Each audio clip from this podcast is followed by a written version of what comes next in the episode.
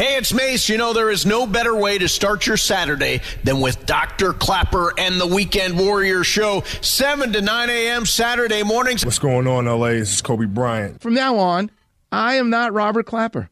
I want you to call me Smokey. Start your weekend off right. Listening to the Weekend Warrior Show with Dr. Clapper. Dr. Smokey Clapper.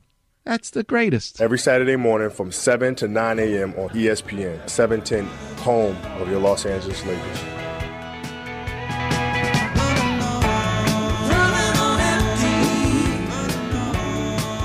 Welcome back, Weekend Warriors. That's the great Jackson Browne.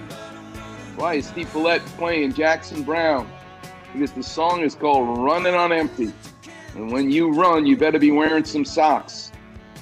Except if you're from Kenya and your name is Kip Keino, and you can destroy the world record by running the marathon in bare feet. But for the rest of us, wearing socks is a good idea. Running on empty fantastic topic, and I appreciate all of you listeners, and I appreciate the kind words from Chris. Wow. Well, this week I got my vaccine and got my test for COVID, and I'm negative because I now, as a surgeon, as a doctor, see a lot of patients. I've done a couple of patient surgery now who had COVID, were now negative, and now I was able to operate on them. Um, and I'm working in a surgery center doing sports cases, outpatient cases. And let me tell you, there's plenty of snow out there because I am raining anterior cruciate ligament tears.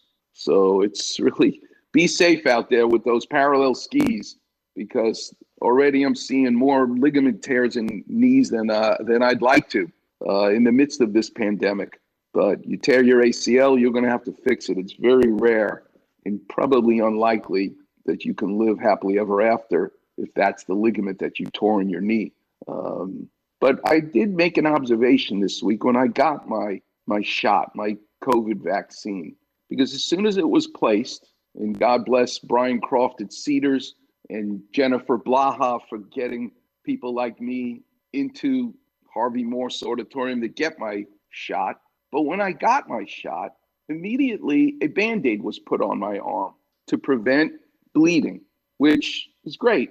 But I kept the band aid on. And the band aid material is a lot like the material that the K tape is. It's this elastic canvas like material, which is designed to have a little patch. I mean, that's what a band aid really is, is a dressing so that you've made a puncture site, a shot, and that now you don't get blood all over your clothes, all over yourself.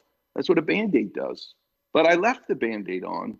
It's still actually on for a few days. It's still on my arm. And I started to realize that it's behaving a little bit like K tape.